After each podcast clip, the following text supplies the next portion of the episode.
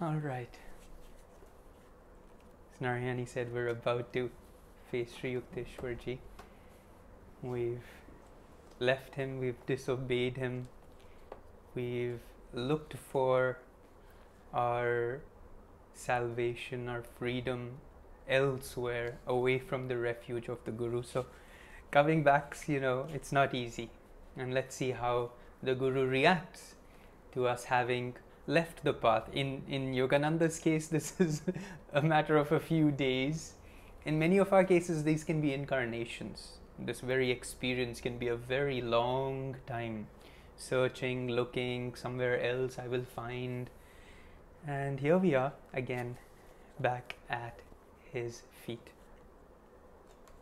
This is page 142, chapter 14 An Experience in Cosmic Consciousness. I am here, Guruji. My shamefacedness spoke more eloquently for me. So our heads are hung low, we've come up, and but yet here we are. I am here, Guruji. Those are powerful words. Hmm. Every time, even during the day, if you forget, come back to those words. I am here, Guruji. Let us go to the kitchen and find something to eat. Sri Yukteswar's manner was as natural as if hours and not days had separated us. Master, I must have disappointed you by my abrupt departure from my duties here. I thought you might be angry with me. No, of course not. Wrath springs only from thwarted desires. I do not expect anything from others, so their actions cannot be in opposition to wishes of mine. I would not use you for my own ends. I am happy only in your own true happiness. Wow, huh? we weren't expecting this from Sri Yukteswarji. I think we were probably expecting a, a little, little more reprimand. some discipline, some go now, you are on the kitchen duty from now on. but, you know, what the Guru gives us again is what we need most. And what's most important to understand about the Guru is that nothing, none of this, as much as he loves us, none of this is personal to him there's no expectation. There's no oh my goodness why aren't you doing what i'm asking you to do? And this is what we experience when narayani and i first read the autobiography of a yogi and and instantly realized that paramhans yogananda was our guru. It was this experience right here which is wow i'm coming back to you after who knows how long of having wandered away but in that moment of recognition, which is, I am here, Guruji, was just this. Of course, you're here. No moment has passed. And I've expected nothing from you. I've been with you, I've loved you, even throughout your wanderings. And these words are important, even for us, on how we want to express ourselves, our relationships, especially with others. Wrath, which is anger, springs only from thwarted desires.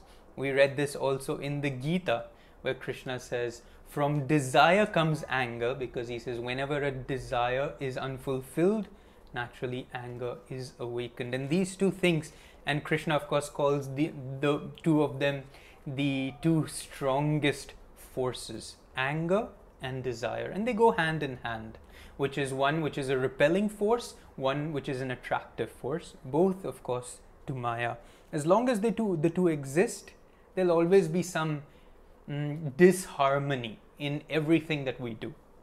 I do not expect anything from others. I love he doesn't even say, I don't expect anything from, From you. you. Mm.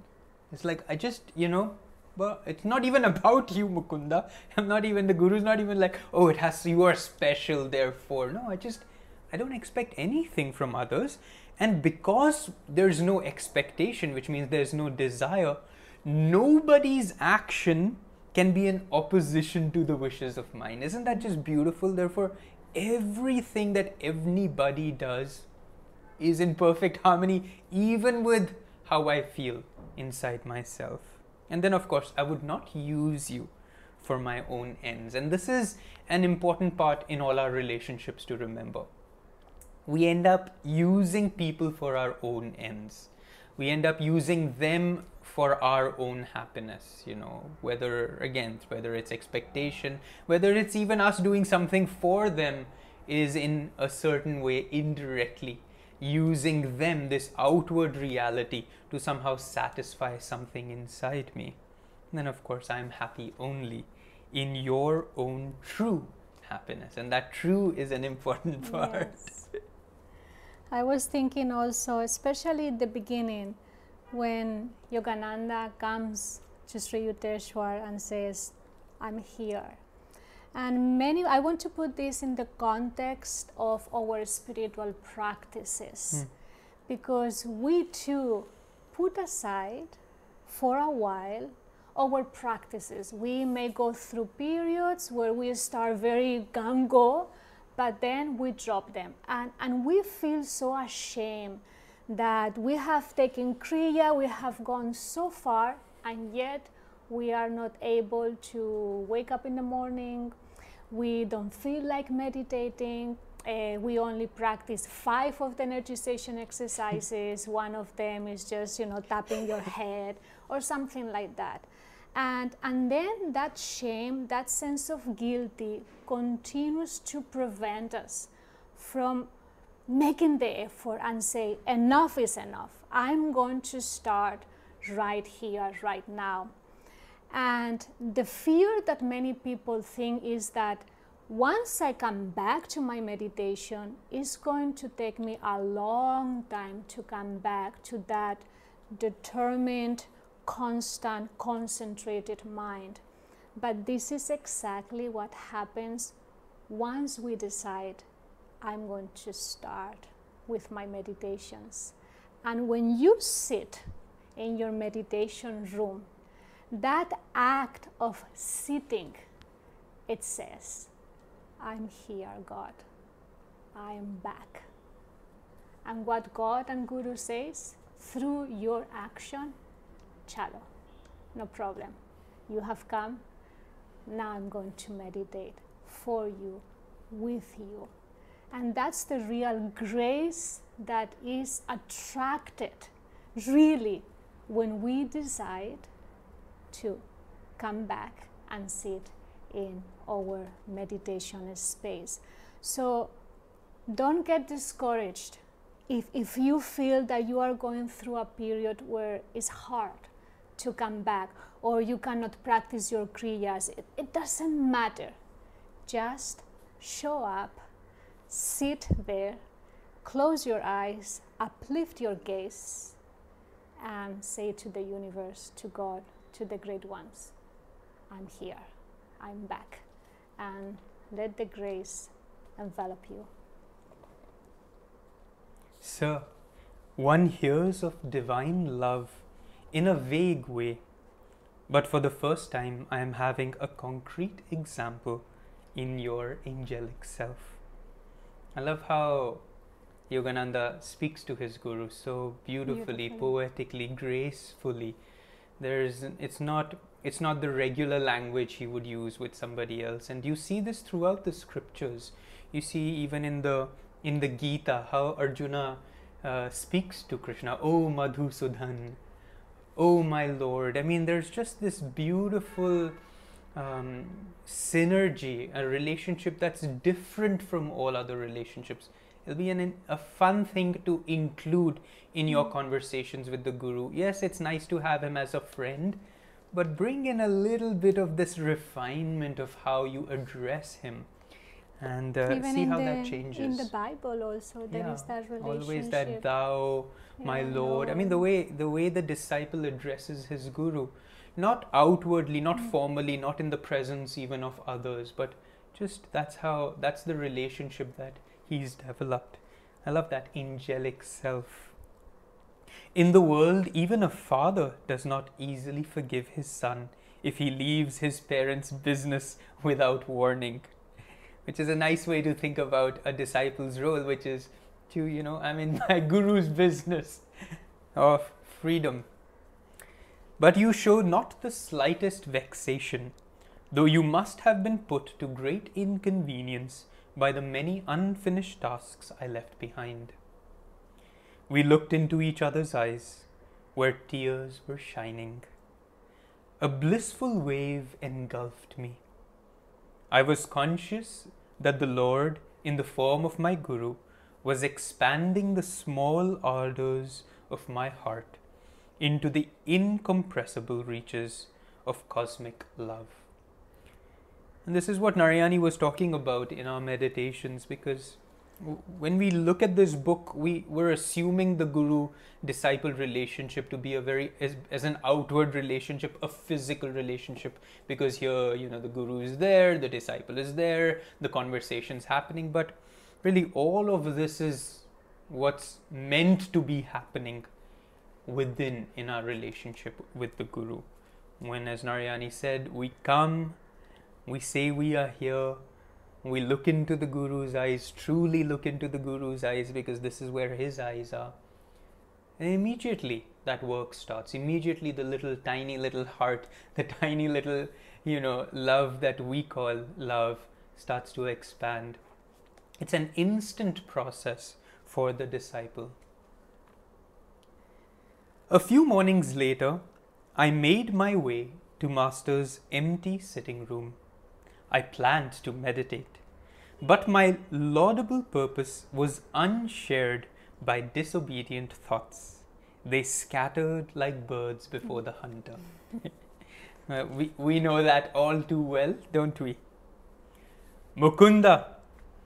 Sri Yukteswar's voice sounded from a distant inner balcony. I felt as rebellious as my thoughts. Master always urges me to meditate. I muttered to myself. He should not disturb me when he knows why I came in his room. Such arrogance. Yeah, dialogue in his mind. like, grumpy.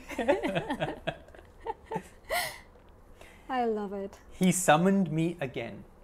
I remained obstinately silent. Uh, just, I'm meditating, you know, just I have to show that. The third time his tone held rebuke. Sir, I am meditating, I shouted protestingly. I know how you are meditating, my guru called out, with your mind distributed like leaves in a storm. Come here to me. And of course, the guru, nothing could be hidden from him. But again, just that's it's there's this sweetness and this naturalness to this process even seeing the difficulty that Yogananda had in his meditation, you know, whom we consider our Guru, who we consider our Lord in form, it's just part of that solace and encouragement to each of us. Yeah, of course. This is just, this is it. When we were reading the Gita on Thursday, this is what Arjuna was asking Krishna if you were there or if you remember. You know, it's like, I'm unable to control my mind. Everything that you've told me about meditation, I'm unable to have any success in this. So, what do I do? And Krishna beautifully just says, It will happen if you strive earnestly. And that's the process. We talked a lot about the need of, as a disciple, as a devotee, to strive earnestly, sincerely to be at it. And this is what it looks like. It doesn't look all beautiful and rosy. It looks like here I am, my mind is scattered, birds in front of a hunter, leaves scattered in a storm, but here I am.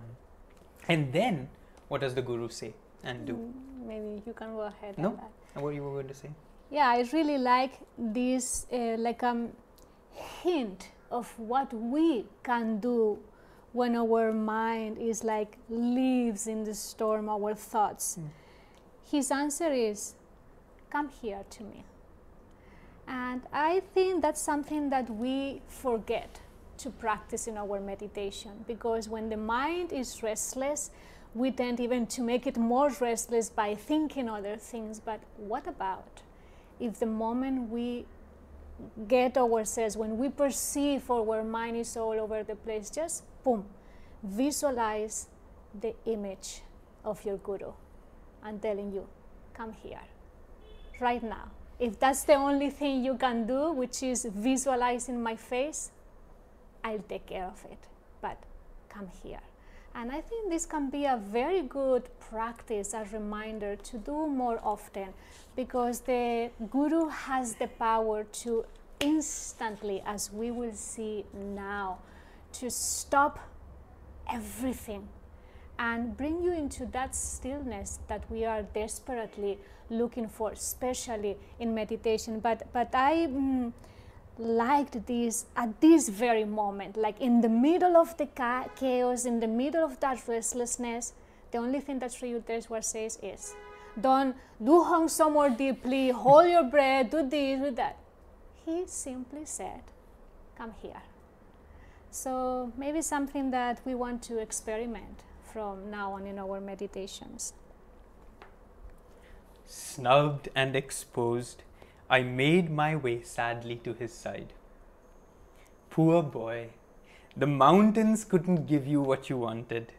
Master spoke caressively, comfortingly.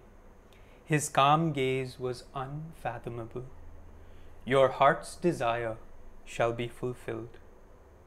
And he struck gently on my chest above the heart. My body became immovably rooted. Breath was drawn out of my lungs as if by some huge magnet. Soul and mind instantly lost their physical bondage and streamed out like a fluid piercing light from my every pore. Now, I want this is where we are going with this yeah. is not to be heard or just to be listened to, but to be at least attempted to be experienced simultaneously. What our guru is going to explain is going to be the scene he experienced where he was.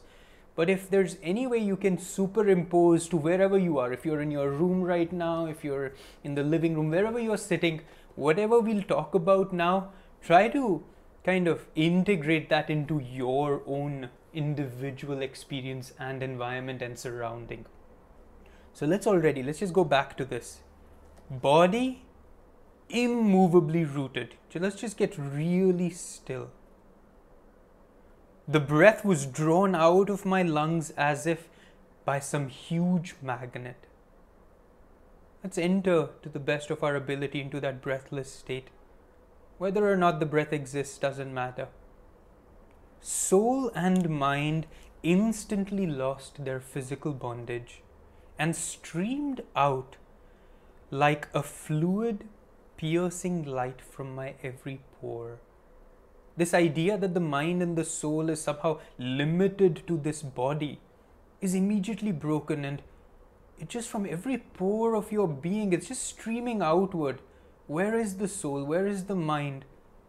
It has no limit, it has no singular location, it's just flowing out of us. Visualize that light seeping out from every pore. The flesh was as though dead, yet in my intense awareness, I knew that never before had I been fully alive. The flesh, as in the form, the physical body we've been calling ourselves, has become completely inert. But the sense of self has become so intense, so awakened, that we've never felt more alive. My sense of identity was no longer narrowly confined to a body, but embraced the circumambient atoms the circumambient atoms are every particle of creation all around you, and then those that are around the others and the others, and in concentric circles it goes outward. Feel your sense of self going out layer by layer into these circumambient atoms of creation. People on distant streets seemed to be moving gently over my own remote periphery. Wherever you are, what's the distant street? What are the streets around you? Try to enlarge in your awareness to feel that all the people on the streets outside are as if just on the periphery of your own being. You can feel them, you can see them, you can experience them. The roots of plants and trees appeared through a dim transparency of the soil. I discerned the inward flow of their sap. Again, plants at home, the trees on the streets, everything around you. Not only do you connect with them, but you see them in this transparent, translucent. You can see the roots below the soil. You can see the movement of the sap flowing through the capillaries throughout the plants. The whole vicinity lay bare before me. My ordinary frontal vision was now changed to a vast spherical sight, simultaneously all perceptive. A 360 degree sense of vision, where nothing is beyond our ability to be perceived. Things behind you, the wall, the couch, the chair, whatever it is, try to visualize that you can see past that, through that, into all the things around you. Through the back of my head, I saw men strolling far down Rai Ghat Lane, Rai Ghat Road, and noticed also a white cow who was leisurely approaching. Try to just for a fun visualize and see if you can even tune into anybody. Perhaps somebody in your house through the walls your child in another room, your spouse somewhere, your parents. Try to just feel them, perceive them, almost like an x ray vision, see them through the walls. When the cow reached the space in front of the open ashram gate, I observed her with my two physical eyes. As she passed by behind the brick wall, I saw her clearly still. How beautiful. The physical eye, the inner eye becomes one. All objects within my panoramic gaze trembled and vibrated like quick motion pictures. My body, masters, the pillared courtyard, the furniture, and the floor, the trees and sunshine occasionally became violently agitated until all melted into a luminescent sea, even as sugar crystals thrown into a glass of water dissolve after being shaken. The unifying light alternated with materializations of form the metamorphosis revealing the law of cause and effect in creation. Again, let's just pause. In our mind's eye, in our inner eye, or even with open eyes, everything around us kind of going in and out of materialization, in and out of manifestation. Sometimes form, sometimes light. And then light becomes form, and then forms are becoming united into one kind of united ocean of light just surrounding us where there is no form. And this process is just taking place rapidly, shifting. And neither is necessarily true. And this is beautiful the law of cause and effect in creation. All karma, all this creates this, this has caused this, this is the effect of that, all of that starting to play all around you. An oceanic joy broke upon calm, endless shores of my soul. The Spirit of God, I realized, is exhaustless bliss. His body is countless tissues of light. This oceanic joy that we otherwise think is going to be this excitable, enthusiastic joy is actually a joy that's preceded by this calm, endless shores of my soul. God is exhaustless bliss, and his body is light. My swelling, a swelling glory within me began to envelop towns, continents, the earth, solar and stellar systems, tenuous nebulae, and floating universes. The entire cosmos gently luminous, like a city seen afar at night, glimmered within the infinitude of my being. The sharply etched global outlines faded somewhat at the farthest edges. There I could see a mellow radiance, ever undiminished. It was indescribably subtle. The planetary pictures were formed of a grosser light. Everything is different subtle layers, levels of grossness of light, form all the way to God Himself. And everything starts to reveal layer upon layer upon layer upon layer of creation. Expand yourself, see as far out into the universe as you are in this moment capable. The divine dispersion of rays poured from an eternal source. And all of this is coming from somewhere, from this one source of eternity, blazing into galaxies, transfigured with ineffable auras. Again and again, I saw the creative beams condense into constellations and then resolve into sheets of transparent flame.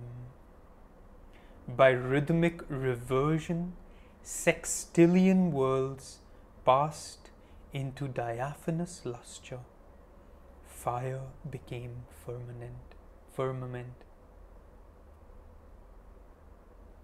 It's describing the very process of creation itself. From that eternal source, outward, rays of light, turning into nebula, into gaseous, into fire, into physical form, the elemental process down even the chakras. As we and our soul comes into manifestation so too the entire universe has followed that same process i cognized the center of the empyrean as a point of intuitive perception in my heart the empyrean is the highest level of heaven, which of course is the highest source from where this universe is being manifested. And where is this eternal source? Yogananda says, I cognized the center of this source, this empyrean, as a point of intuitive perception in my heart. This eternal source is not elsewhere, not from somewhere is the universe being created. It is within you, the very center of your being is that source of all creation. Irradiating splendor issued from my nucleus to every part of the universal structure. Blissful Amrit the nectar of immortality pulsed through me with a quicksilver like fluidity. The creative voice of God I heard resounding as Om, the vibration of the cosmic motor. Oh, that moment. Suddenly, the breath returned to my lungs with a disappointment almost unbearable, I realized that my infinite immensity was lost. Once more, I was limited to the humiliating cage of a body. I had run away from my macrocosmic home and imprisoned myself in a narrow microcosm.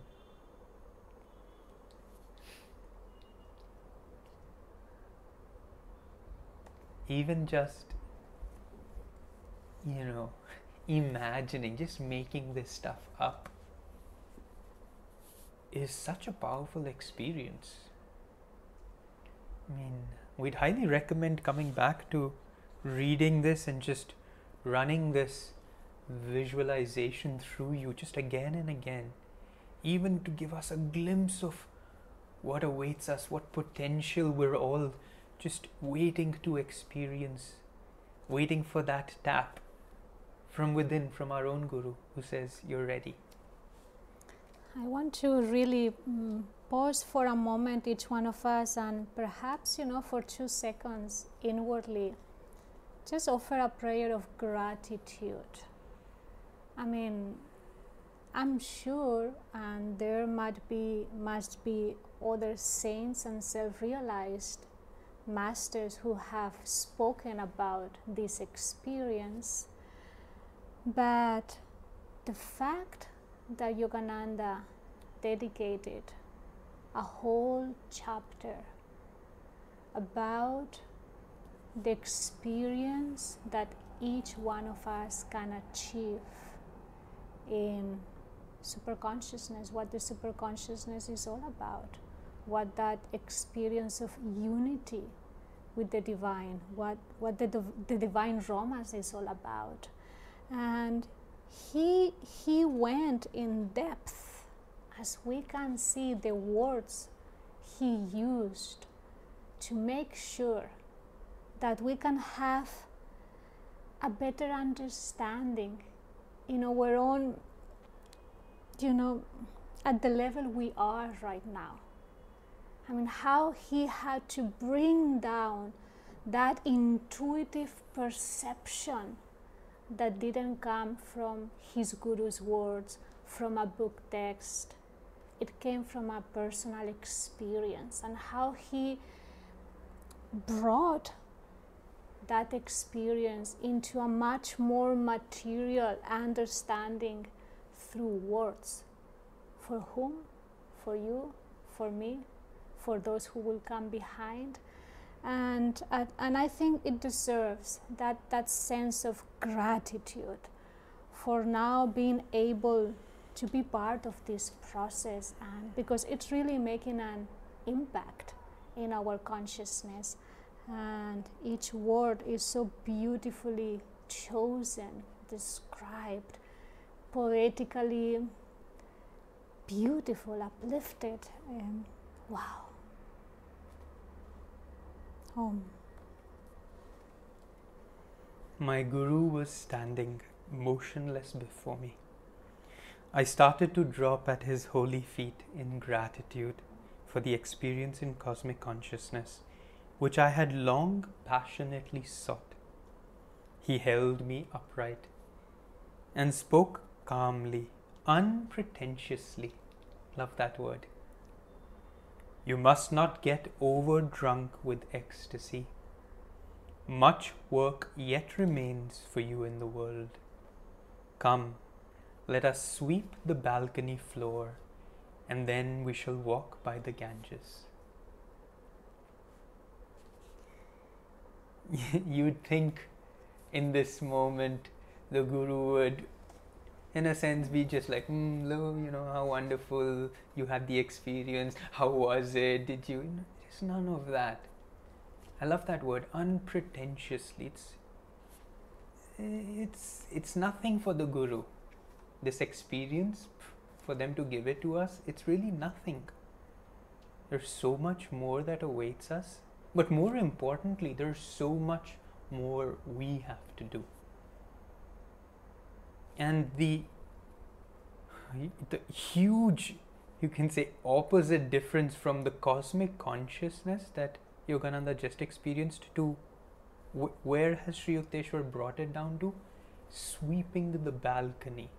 Probably what some of us might consider, you know, the lowest form of activity.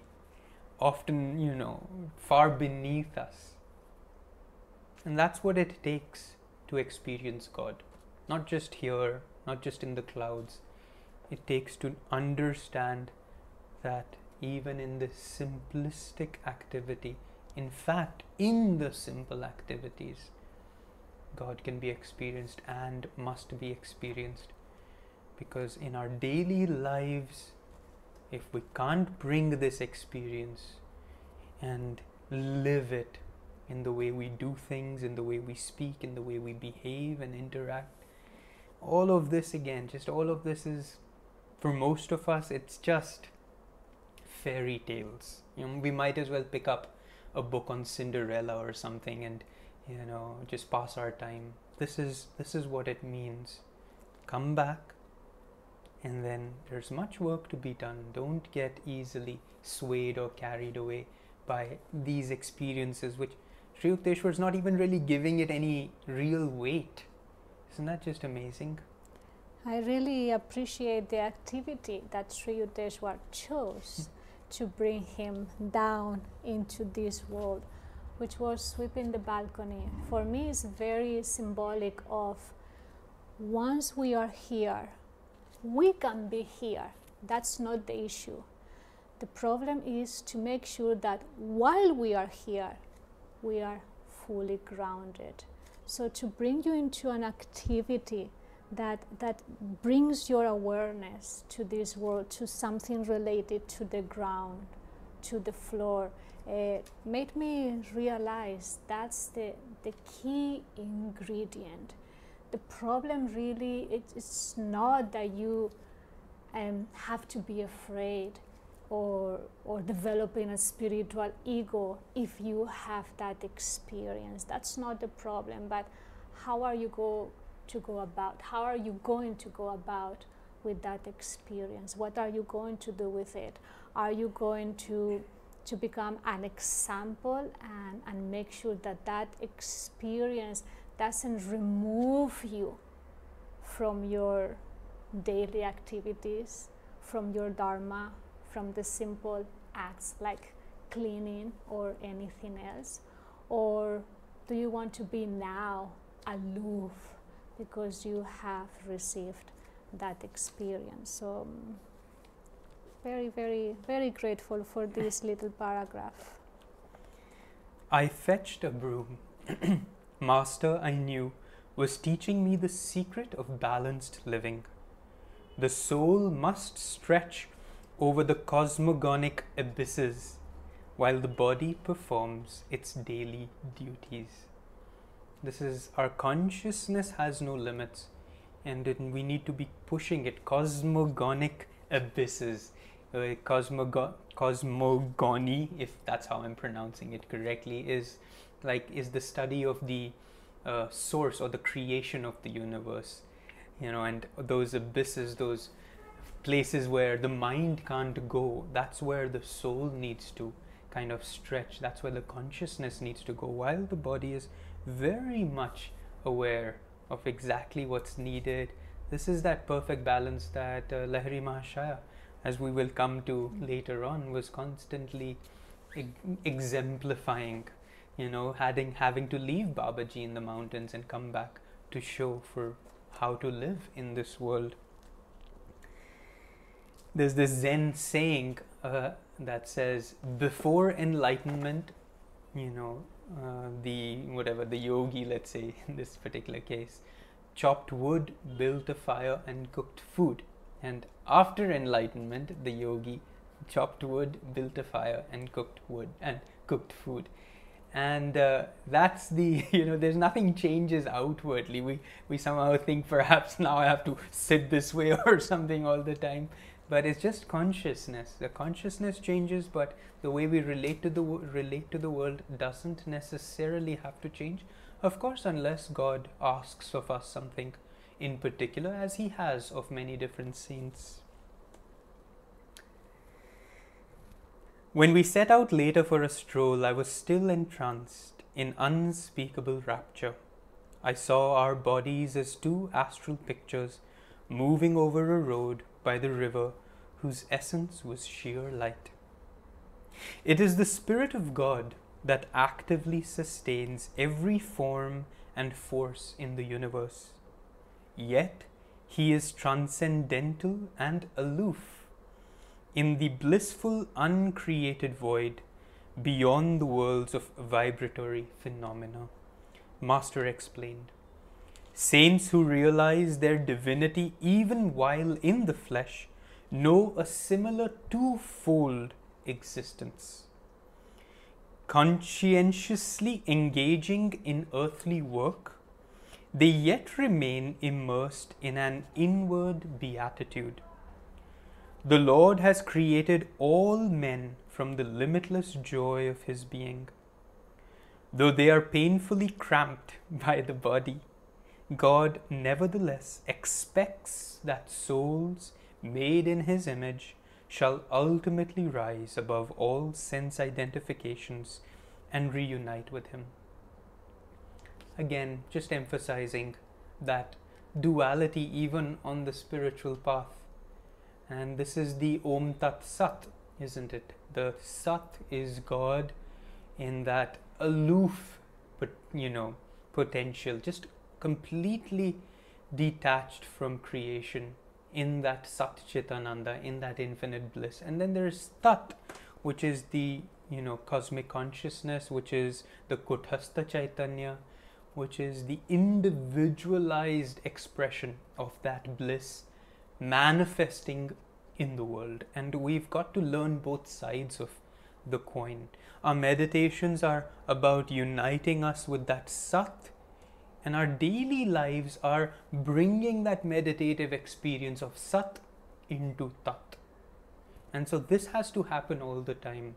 Don't ever use spirituality as an excuse to remove yourself from not necessarily the world or you know because it's not sometimes you do need to but remove yourself from your own dharma your own responsibilities don't use spirituality as an excuse that somewhere you know somewhere else lies a greater responsibility for you.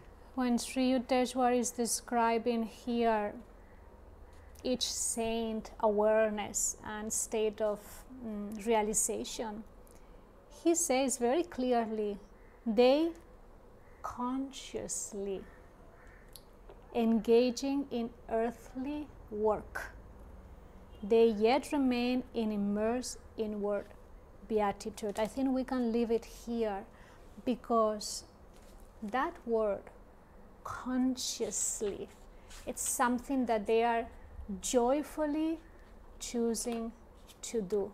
And they do it joyfully, with concentration, with willpower, with high energy, with detachment, yet they are consciously involved in that task ahead of them because they know that task is there given by God. And I think that's the distinction that we need to start becoming aware of. Everything that we have to deal with, our families, our job, our duties, might as well do them consciously, give our very best. So at the end of the day, that's where true freedom comes from. Where you have done a work, what has been asked of you, in the best way you could. I mean, there is no greater satisfaction that knowing that I have given my best.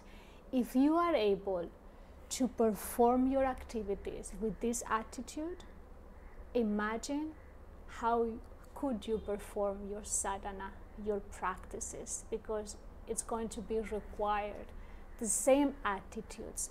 So, in a sense, once we perform our activities consciously, we are developing certain spiritual skills that will be needed in our practices. And then ultimately one once that time comes in your life that you will feel ready to move forward and to dedicate your life more fully and completely perhaps to the spiritual path then you will have already with you those tools, those attitudes, those skills that will be required for deeper uh, spiritual progress. So, consciously, if, if you find yourself performing an activity absent mindedly, um, consciously, it's, it's the key, it's the secret, I feel. True. it's amazing to think about how much better saints are at, yeah, at at absolutely anything. I mean, we think of at least for us the most you know immediate example of Swamiji. Swamiji. I mean, you think of somebody you know he's really good. See, he- whether it's an Einstein, whether it's a Steve Jobs, they're good at one thing. You know, if there's an author, he's good at. He's an author. He's very good as an as an author. If there's a computer programmer, he's a very good computer programmer. But the saints are just good at everything. I mean, the fact that Swamiji could write 150 books, okay, he's an author, fine, if that's all he could do. In addition, compose 400 pieces of music, okay, he's a musician, if that's all he could do. In addition, create communities worldwide. In addition, Build uh, buildings. yeah. yeah, I mean, get into construction, figure out how, you know, a, a little village is managed and built and what are the aspects that are required for it. In addition, businesses. Yeah. starting businesses because you have to be materially um, self-sustaining. Then looking at individuals needs. Who looks into individuals needs? I mean steve jobs didn't care about individual needs. No author is looking around to people for their individual needs. They'll just be like read my book. I've written everything that's in there. Looking i mean how could they possibly do so much?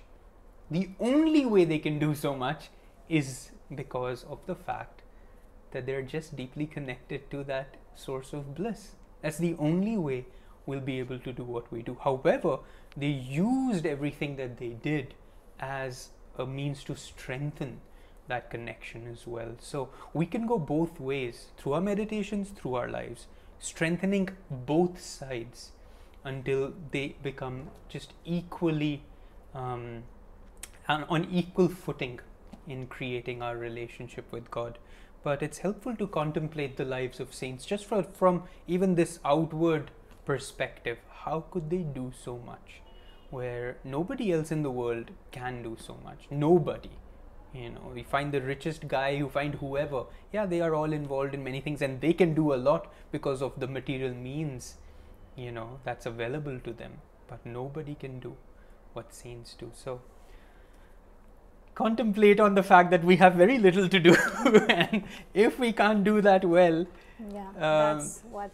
yeah it's a little bit it can get a little you know I, yeah, disappointing I, I love one of Swamiji's books titles that he chose, which is "Do it well and do it now." I, I feel this is the mantra Mm-hmm. almost of this Dwapara Yuga energy. If we learn whatever we are doing, it doesn't matter really, but if we learn how to do it well and do it as quiz- quickly as it comes to us, I think we are already on a very fast track. so let's maybe try that that can be a simpler Simpler. we can't tell you why don't you go try cosmic consciousness but we can tell you to try this. Do, Do it, it now and do it, well, yeah. and see how that serves each of us